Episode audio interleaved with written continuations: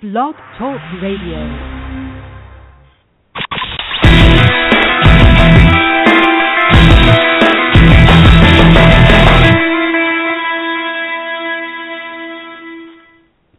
Good morning and welcome to NJSBA's uh, Blog Talk Radio program, Conversations on New Jersey Education, a program dedicated to creating conversation among those of us in the education community and beyond on the important education issues of the day. A conversation that brings the important issues to you and educational leaders to you. I hope that you feel free to join in on the conversation. My name is Ray Pinney. I'll be your host this morning. Today we will not only be taking your calls, but we will have our chat room open. I think this will give you two ways in which to participate in the show. Jennifer will be monitoring the switchboard and taking calls this morning.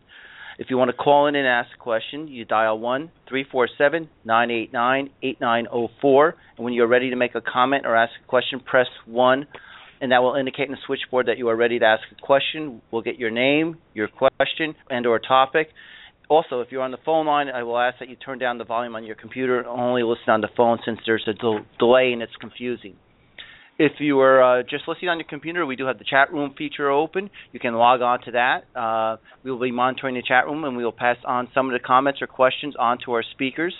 Uh, to log on the chat room, you will need to register with Blog Talk Radio.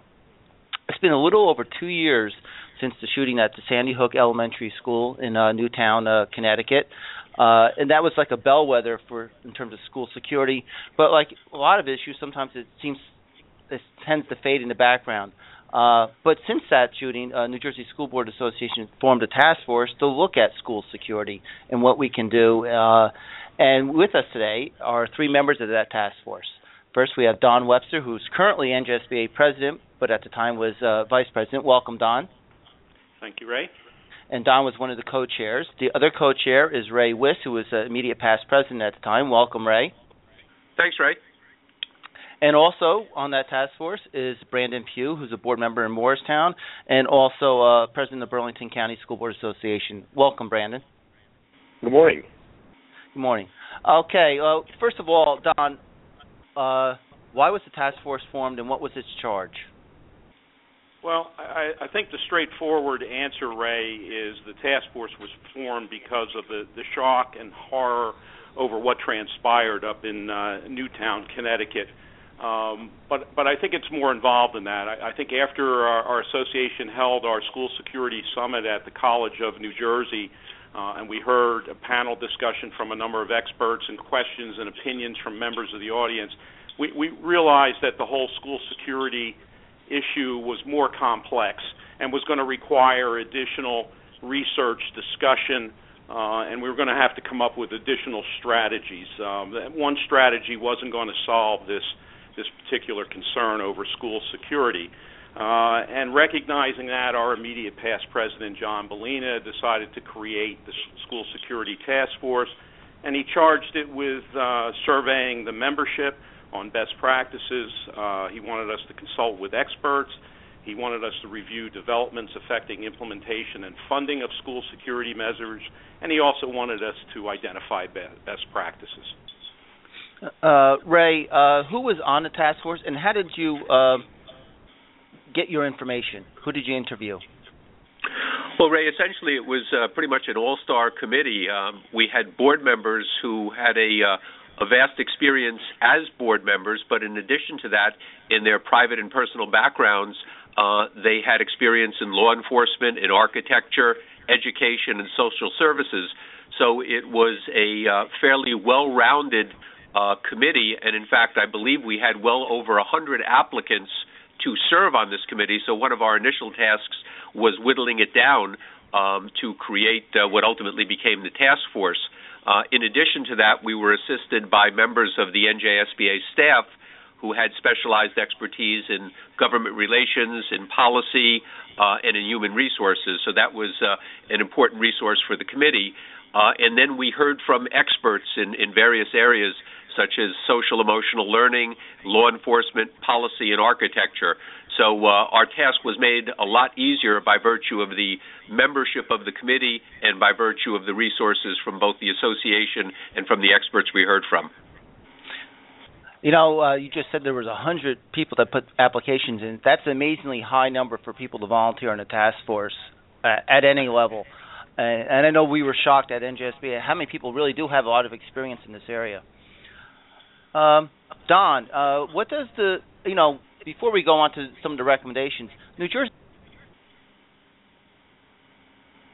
please tell us what we do? Well, as it turns out, uh, Ray, we do we do quite a bit. Um, through our research, uh, we determined that New Jersey has strong and effective school security measures. For example, New Jersey is only one of 10 states that require school security drills on a regular basis, that is, monthly while school is in session. And these drills are required in addition to the traditional mandatory school fire drills.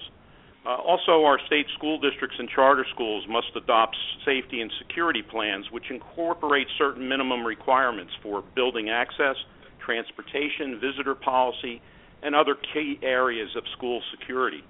Also, every school district and corresponding uh, community local uh, law enforcement agency must enter into a memorandum of agreement uh, which outlines the responsibilities of school officials, police, and emergency responders during security threats and other crises that might develop.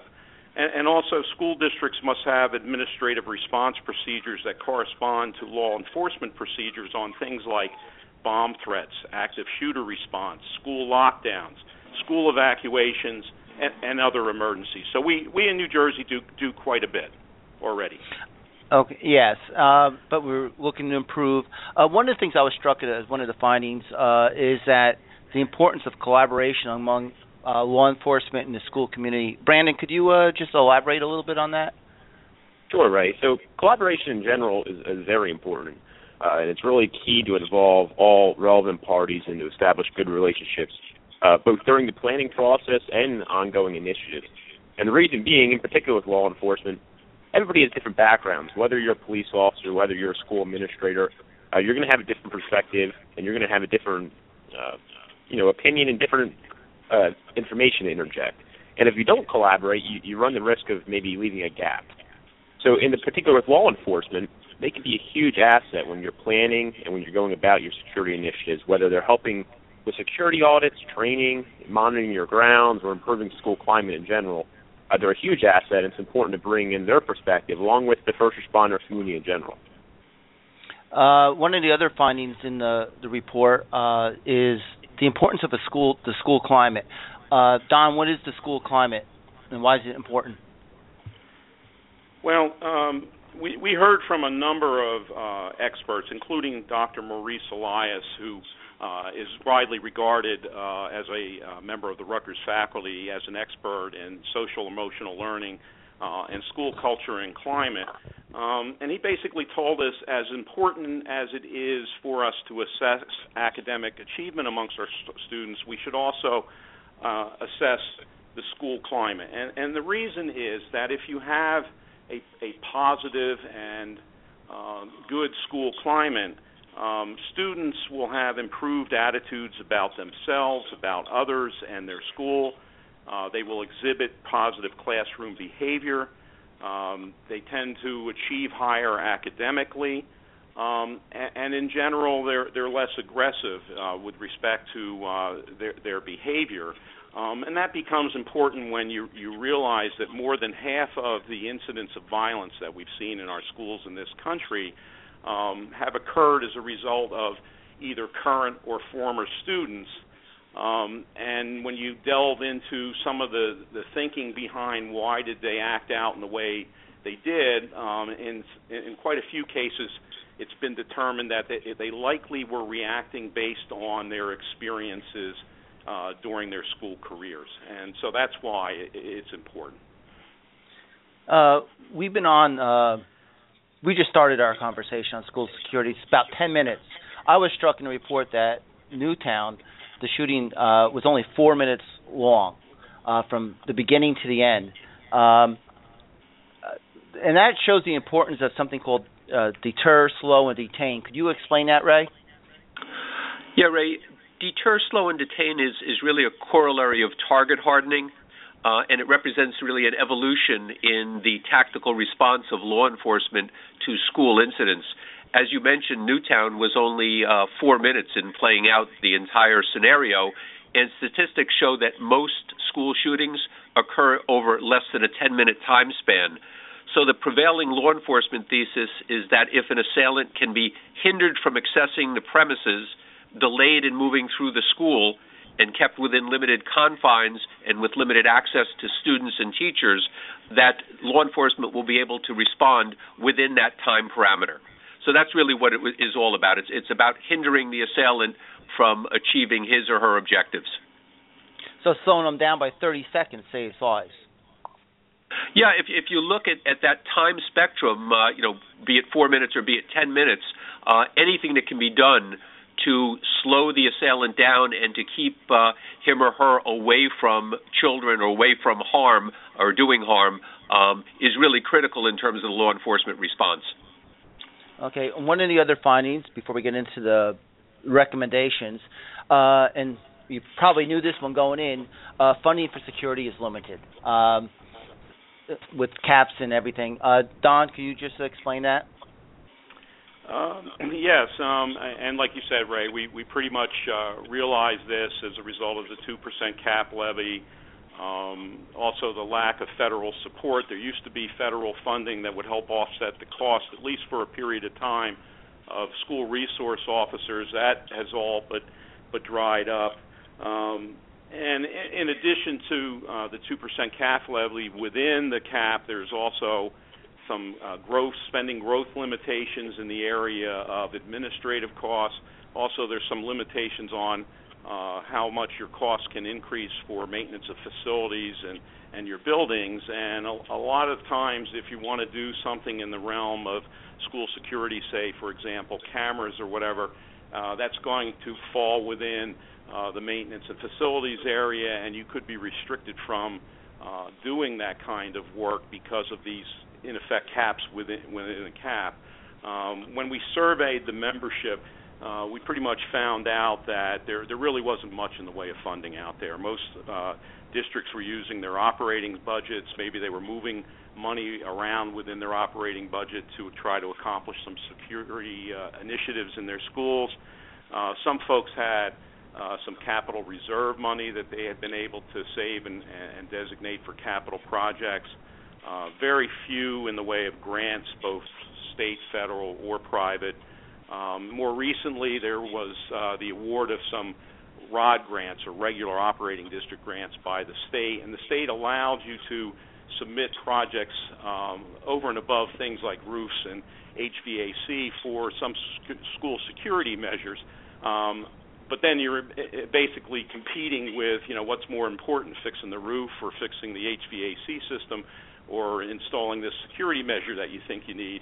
Um, some of those um, requests were approved. I have no idea how the state decided what was more important and what security grant should be approved versus fixing a roof or fixing a replacing a boiler. But um, that's uh, it's it's a very difficult situation. All right, let's move on to some of the recommendations of the task force.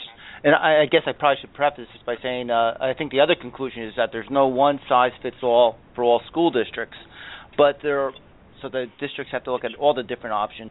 Uh, Ray, one of the first things that came up that I heard is security personnel of various sorts, armed guards, police in these buildings. Could you just go over what the options are? Yeah, I, I think the introduction to your question, Ray, was uh, was very very important. Um, obviously, in putting together this report and in setting forth recommendations, the committee wasn't presuming that there is a single solution that fits all school districts.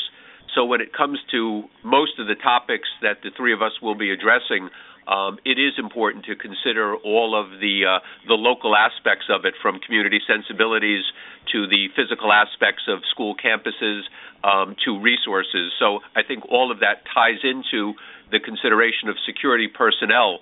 Uh, certainly, one of the things that the committee saw in the wake of our being tasked to prepare this report was that there was substantial uncertainty as to the presence of law enforcement in school buildings and into the use of uh, whether it be armed or unarmed guards. So, what we proposed was to try to provide board members with a definition of various options. Uh, and, and, essentially, those options are fourfold.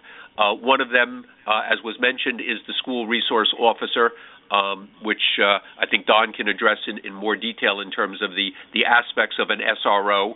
Um, another option that many districts are availing themselves of because it's uh, a little bit more cost effective is uh, the utilization of retired police officers. Uh, the third option is the use of private security, uh, and within that comes the uh, the specter of whether private security should be armed or unarmed. Uh, and I and I think I should mention um, that both the committee and the Chiefs of Police Association uh, expressed grave concerns about, and we're not recommending armed private security in a school for a host of reasons, including the fact that they were not necessarily directly responsible to local chiefs of police, uh, and that may lead to some miscommunication. Uh, and then the fourth option is uh, special police officers. Right now, the statutes provide for a Class 2 police officer. Um, one of the discussions and recommendations by the committee was to expand the role of special police officers, um, which right now are limited both numerically and in terms of function by state statute, or to create a special Class 3 officer, which would be essentially a more limited SRO. So those were the options that are outlined in the report. And for uh, those listening to this program or reading the report, um, they can see in more detail um, the benefits and detriments of each of those options. Uh, Don, uh, Ray mentioned SRO. Uh, that's not anything new, but could you explain the role of what the SRO is? Right. The, um, the SRO stands for School Resource Officer. Um, they are local police officers who um, report to the local police authority.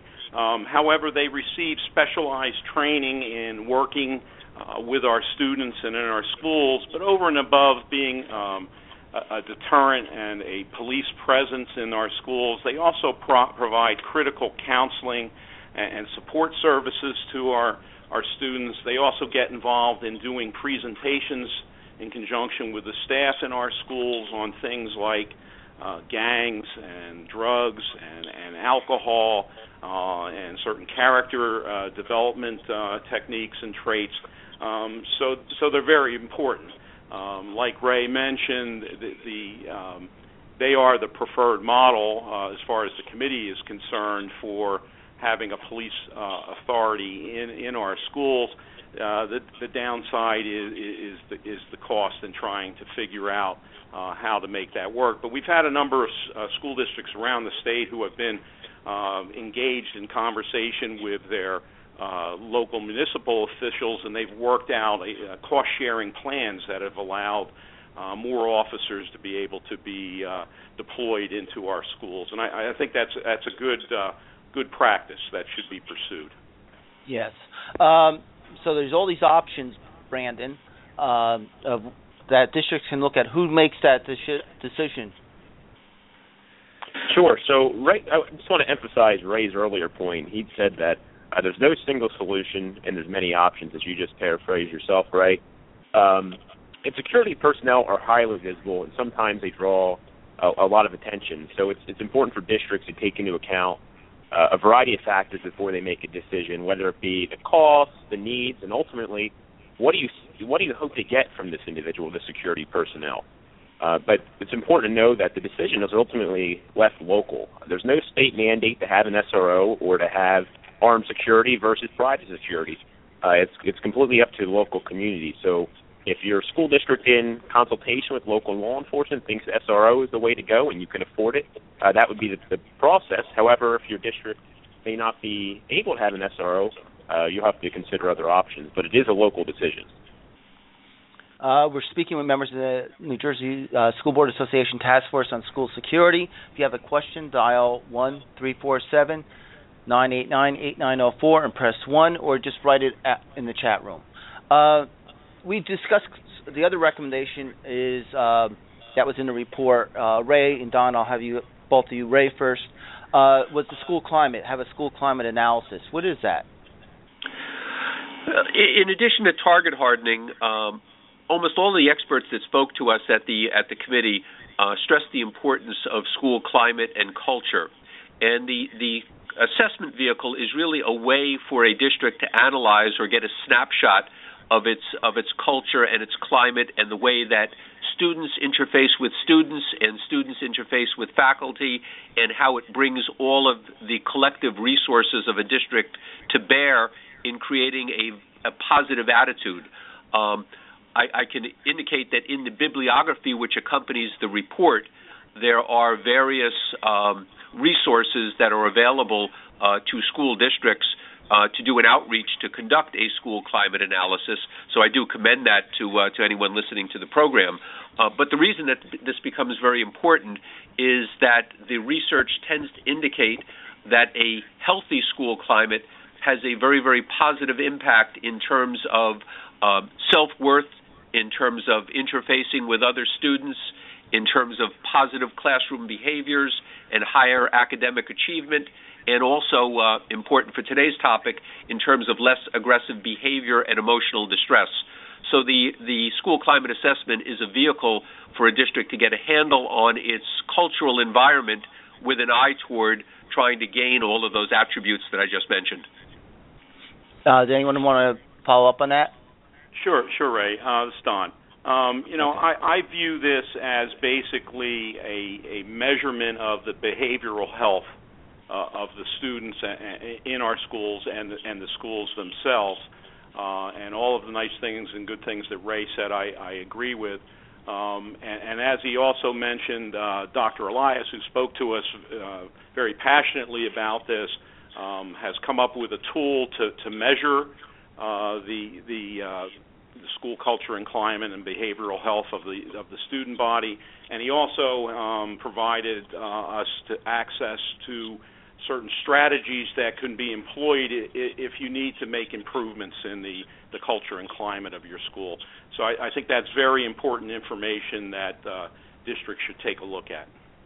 And I, I'm just, uh, I'll add one thing is as I listen to both of you, the important thing about the school climate analysis also is, and Ray said it, but I'm going to re-emphasize it, is that this is not just a security issue. This is an educational issue, and it, it helps student achievement which uh, absolutely.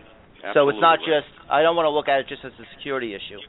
Um, let's move on to policy and planning, where that's the board's major role.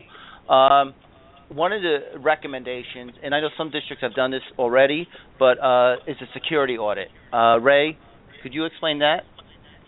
Yeah, in, in some ways, the security audit is really a corollary or a reciprocal of what we were just talking about a school climate assessment. Um, it's it's essentially a comprehensive needs assessment conducted prior to or incident to the development of a district safety plan. Um, what what it gives a district is an overview or an assessment of uh, multiple, I'll call them physical issues, uh, such as the design of the buildings, uh, existing surveillance procedures, uh, technology. So it's it's really a coordinated effort on the part of the district and also uh, may include law enforcement and community members in assessing the capabilities, that is, the security capabilities of a district. Uh, who should be involved in the planning process for school security at Brandon? So let me first say that, uh, in my opinion, planning uh, is one of the most important aspects of school security because if you think about it, districts shouldn't be making plans the moment they're needed. Uh, so during the process, local school districts should be making plans in consultations with uh, a variety of partners, whether it be law enforcement, emergency management, uh, and other community partners, even some you may not think about, uh, whether your school architect should be there or not. Um, and this is also time to building relationships um, and using everybody's experience because you know ultimately as a school administrator you have one background, but it may be different than a law enforcement uh, officer's background. So involving all the different aspects is, is very important. And you know, something to consider as well is to keep your, your board of education informed.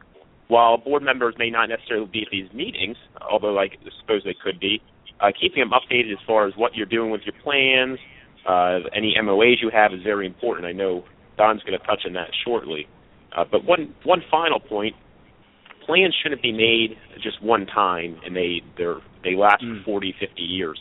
Uh, they should be evolving plans, something you review annually, something you train and drill with and you want to make sure people know what they say and what they should do in the plans. And, and, Ray, if I can just chime in on, on what Brandon yep. said, and it, it, may be one of the, the, the most important things that that's said all morning, uh, and that is the aspect of of planning. If there is a, a tangible benefit to the report, is that it allows districts and board members to review these materials with an eye toward applying them in their own districts uh, as a planning mechanism before the fact.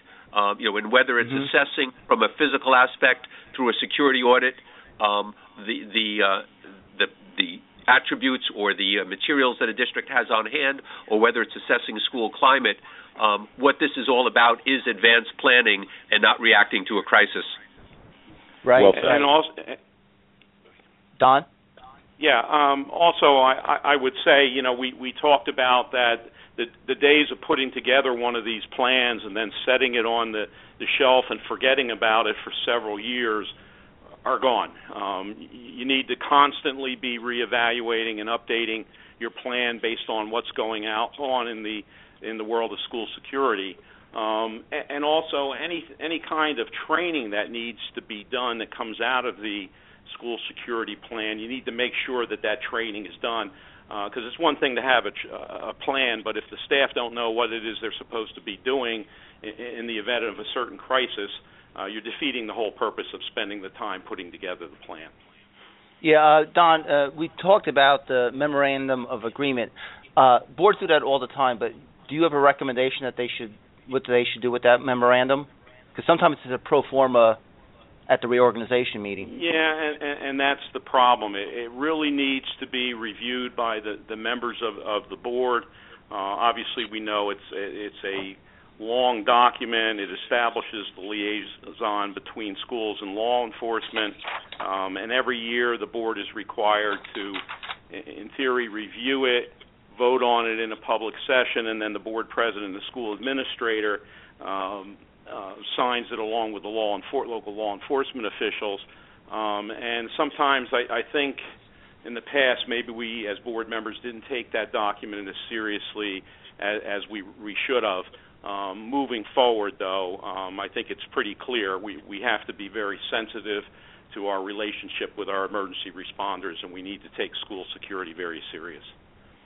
Uh, moving on to one of the other recommendations of the board, and probably this is important not just for school security, but natural disasters like Sandy. Um, the importance of multiple methods of communication. Uh, Brandon, could you elaborate on that?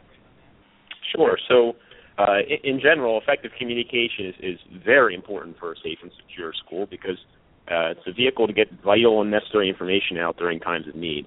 And in, specifically to your question, though, right, is uh, multiple methods allows for the failure of one type. So think of them as backups if you have multiple methods. And also, uh, people have different preferences. Um, so maybe somebody's cell phone is not working that day, where maybe they don't have a cell phone. Uh, so having different ways to get the information out, whether it be telephone, email, text, through your website, it's important to have different options. Um, and there's really you know two types of communication: your external communication, which is how your district will communicate with the families, with the community, and also your response entities. But you also have to have communication internally, uh, so mm-hmm. communication with your staff. So having different methods allows for uh, both types of communication. Uh, and as I said before, I, I know that was an important issue during the Superstorm Sandy, where if one did, one method went down, a lot of districts had a hard time communicating. Um, I was struck in the in uh, Ray. I'll ask you to uh, elaborate on this, and this kind of goes to the school climate again. The, the stark reality of school shootings and who knows about them. Could you? Because there were some important facts I thought in that. Ray, I agree with you. It, it, to me, the statistics that I'm about to uh, to speak to um, were one of the most telling things that I learned. Um, I had an opportunity incident to my committee responsibilities to go to a program that was put on by the FBI, and these statistics uh, came from the FBI. Uh, in 81% of school shootings, at least one other person knew of the plan in advance. And in 59% of shootings, two or more knew ahead of time. So let me just say that again 81% of the time, someone else knew about the shooter's plan before it occurred, and 59% of the time, two or more people knew. And in over half of the case cases, the attacker took more than two weeks to plan the attack. Uh, and, and I think that those are very stark and very telling figures. Um, but what it really does underscore is a lot of the various elements that we've just been talking about, uh, including the importance of communication and the importance of a culture or climate where people feel comfortable, that is, students feel comfortable in coming forward to either a teacher or a principal or law enforcement and indicating that they have a knowledge that something like this may occur. Uh, because again, we're talking about avoidance in addition to how to respond. Um, so these statistics really show the importance of having the type of culture and climate and communication vehicles where uh, people who become aware that an incident like this may occur can come forward and hopefully avoid it. Uh, and, and, Ray, in, in that vein, um, one of the, the methodologies that districts can utilize uh, is a preventative service measure known as a tip line. Right. Uh, usually, usually those tip lines are are, are anonymous and they allow uh, individuals to either uh, phone in, email, or send text messages about something they've they've heard or they become aware of, or something they've they've seen that's of concern, where a, a, a potential violent act or or a drug sale or, or something could could take place that could be detrimental to to students and staff and and our schools. Um, and, and, it does this in real time, and it gives uh, administrators and local policing authorities an opportunity to review and investigate and take preventative measures so that an adverse incident doesn't occur. And I think in the in the report we cite a tip line that was created in the state of Colorado uh, in the aftermath of Columbine, um, and they believe that they pre- prevented over a dozen uh, acts of violence uh, in their schools in, in that state over a period of several years. Um, and, and we also mentioned in the report that a lot of our school districts receive their in, uh, school insurance through the New Jersey Schools Insurance Group. Um, they have a program that's uh, including included in their their membership called We Tip, um, and I would encourage districts to to explore uh, taking advantage of, of that program in their districts. Uh, we're going to move uh, one of the other recommendations, which was a very unusual, a little different, is that the training in school security needs to be improved. Uh, Brandon, who should be trained and how? Okay. So first, right, you know, technology uh, and infrastructure are, are, you know important elements of school security, but something that cannot be forgotten uh, is the human element. Uh, you can have all the security bells and whistles as you, you you have into your heart's desired, but if you don't have properly trained staff it's not as effective. So staff must receive training to know uh, what to do both before, during, and after incidents. And when it comes to training, everybody that is interacting with students uh, should be trained. So whether you're a principal, a superintendent, a full-time teacher, a substitute teacher, or even a volunteer, everybody should have a baseline knowledge of what should be done during an incident should one occur. Uh, and you also want to consider, you know, the outside entities. Uh, bring in maybe your local law enforcement, have them train with you, or maybe they want to train independently and use your schools after hours for training of their own. Um, and some people are hesitant to, to train because they think it can be very costly. And while there are definitely options out there that come with a price tag, um, there are tons of high quality and, and frankly underutilized resources uh, available in school security that are free, and they're va- available at a county, the state, and at the federal level.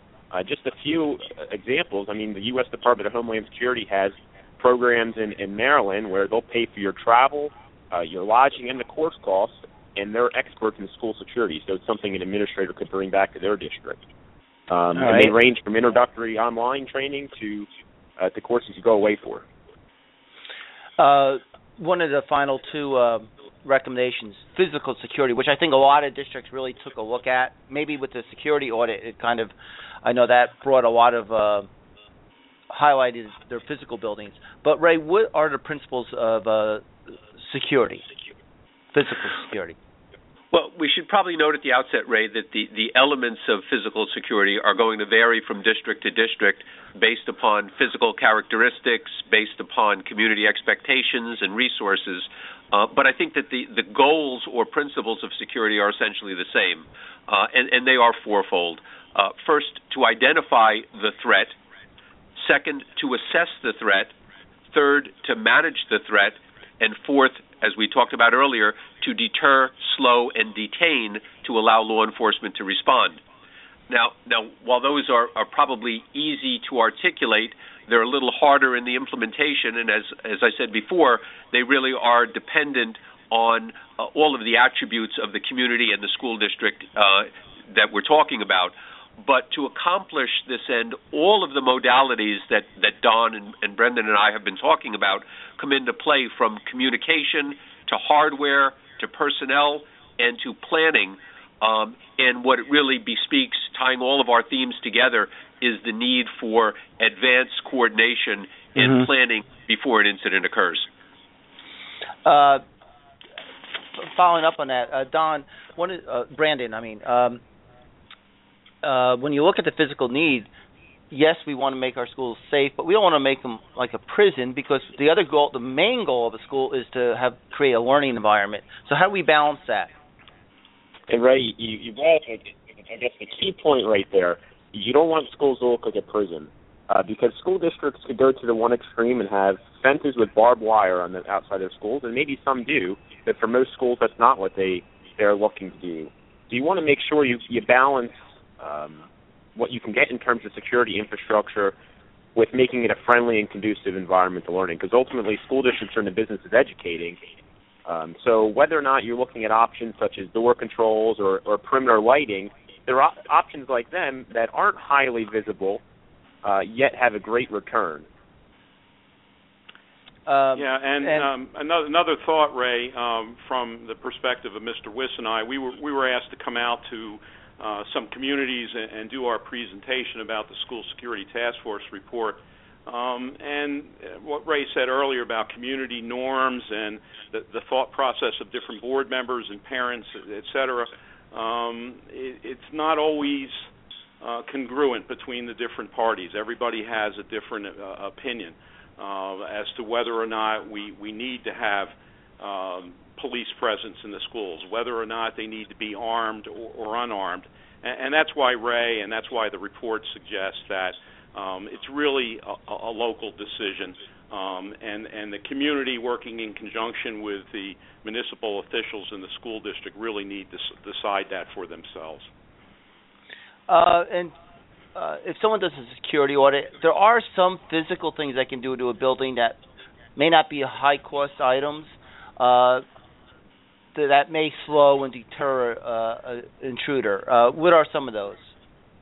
Uh, that's right, Ray. Uh, we we heard from um, a, a, number of folks, both law enforcement and folks who are involved with uh, architectural firms that, that build uh, schools and build security measures into the schools.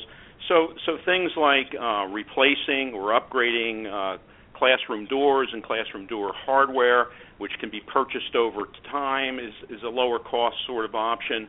Um, you could look at installing interior doors or, or partitions which could uh, divert um, visitors uh, away from areas where there are classrooms and, and into uh, areas where they can meet with the administrative staff of the schools. Uh, ballistic film um, is, is another measure uh, it's fairly low cost, uh, usually costs between ten and sixteen dollars uh, a square foot.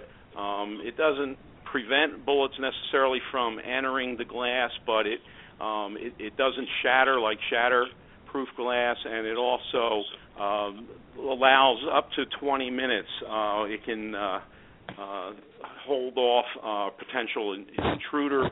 Um, there's some little things that your your uh, uh, buildings and grounds people can do, like trimming bushes, trees, and shrubs around the the school perimeter to uh, preclude hiding places for potential intruders.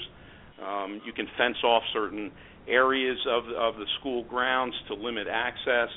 Um, you can also do some things with traffic, such as stop signs, speed bumps, uh, barriers to, to direct traffic in a certain uh, area around a school. And, and then also, you, uh, if you have uh, access hatches on the roofs of your schools, you, you want to do something as simple as just installing a lock uh, and making it more difficult for someone to get on the roof to begin with, uh, and, and then uh, precluding them from uh, access, accessing the school through a, uh, a rooftop-mounted uh, hatch. So those are some uh, of the uh, things that that are lo- not real costly that that uh, just about every school district could do. Okay, and are some of these mentioned in the report, or are these mentioned absolutely, in the re- absolutely those and those and more. So if someone goes to the report, they'll get a full flavor. Uh, yes, yes. Okay, uh, we, we, mentioned this before, but we'll come around because uh, probably uh, the biggest obstacle is financing. Uh, Ray, just reiterate what are the, the obstacles uh, for financing school security? Well, and, and, I think your your question really does imply the answer, Ray. As is the case in so many issues uh, for board members, um, financial issues are uh, the most uh, impactful on uh, on the issue of school security, uh, particularly in the era of the the two percent tax levy cap. And I think, as Don mentioned before, many districts have been forced to address school security within their current operating budget. And, and, obviously, that's a difficult thing to do while you're trying to maintain all of your uh, educational programs. Uh, but uh, and, and Brandon did allude to this in his in his last response. There are certain things, and Don mentioned it as well. Certain things which a district can do um, that are lower in cost impact from a physical security sense, but there are other things that a district can do on the educational side in terms of uh, uh, school climate and culture. Um, so I, I think that this this issue is certainly multifaceted, and um, despite the economic obstacles, there are many things that a district can look to in terms of uh, um, physical aspects, in terms of educational aspects, in terms of cultural aspects, which all will ultimately tie in to creating a more safe and secure school environment. And Don, any other recommendations in financial? Uh, well, from the financial standpoint, the report calls for a number of things. Uh, we're looking for the federal government to restore the funding that they had at one time uh, to help fund school resource officers. Um, we're also calling upon the state to, to look at uh, perhaps a, a, waiver from the 2% uh, cap for certain specific school security enhancements that uh, the districts uh, feel are critical to protecting their students and, and staff. we're also calling upon the state to take a look again um, as I said earlier, even if you're within the 2% cap, you got these spending growth and other gyrations you have to go through related to administrative costs and facilities and maintenance costs. Um, and we feel like as long as you're staying within the cap, you should be able to utilize the funding that you see fit. And if the priority in a particular year is, is school security or hiring uh, security presence in, in one of your schools, you should be able to to, to do that, even if it, it exceeds some arbitrary internal growth limitation that the state has uh, uh, come up with. So th- those are the kinds of things uh, that that we would uh, recommend um, to the legislature uh, to try to get uh, additional funding resources. And, and then the other thing um, that I mentioned earlier is uh, districts now in in this new new climate, uh, working with the municipal fig- uh, officials to try to figure out how to fund uh, school resource officers in their schools. It, it, may be a cost sharing kind of arrangement, and I, I, I know a district down in South Jersey in Gloucester, Washington Township was recently successful in, in in doing that and getting resource officers in each of their schools by working cooperatively uh, and collaboratively uh, to share the cost of, uh, of getting that done. So it, it can be done. Again, any like ten seconds. well, I, I just have a, a, few final thoughts, Ray. If, it, if it's helpful, uh, I, I, think I would speak uh, on behalf of all of the committee members to say it was it was truly a privilege to serve on this committee, and and I think it would be our collective hope that the report itself and particularly the bibliography accompanying it will be very, very helpful to board members on an ongoing basis. Uh, and I think we'd be remiss if we didn't thank uh, Frank Belluscio, especially for all of his efforts in putting that yes. together. Absolutely. Um, but, but, as was mentioned before, uh, I, I think the the key here is that advanced planning is probably the best pathway to improving school security. Uh, so I certainly would commend to all districts and all board members undertaking a school climate assessment and a security audit because at least then you will have a current assessment of where your district stands in those very, very important areas. And finally, as everyone has emphasized, because this is not a one size fits all proposition uh, involving a broad spectrum within the community, both educators and parents and law enforcement. Uh, becomes very, very important, I think, in making sure that uh, school security is improved. All right, we have actually uh, run out of time. Uh, Brandon, I want to thank you for joining us. Thank you. Well, thank you, Ray. It was a pleasure. Uh, and also uh, Don, Don Webster, thank you. Thank you, Ray. And Ray, Ray Wiss, thank you. It was a pleasure, Ray. Thank you. Okay, and I just uh, for the people who are listening, uh, if you want to get inf- more information, get the complete task force report, go to NJSBA's website www.njsba.org backslash news backslash security dash task dash force. Uh, but if you go to our website, you'll find it. And uh, thank you for joining us, and have a good day. Take care. Thank you. Thanks. Thank you.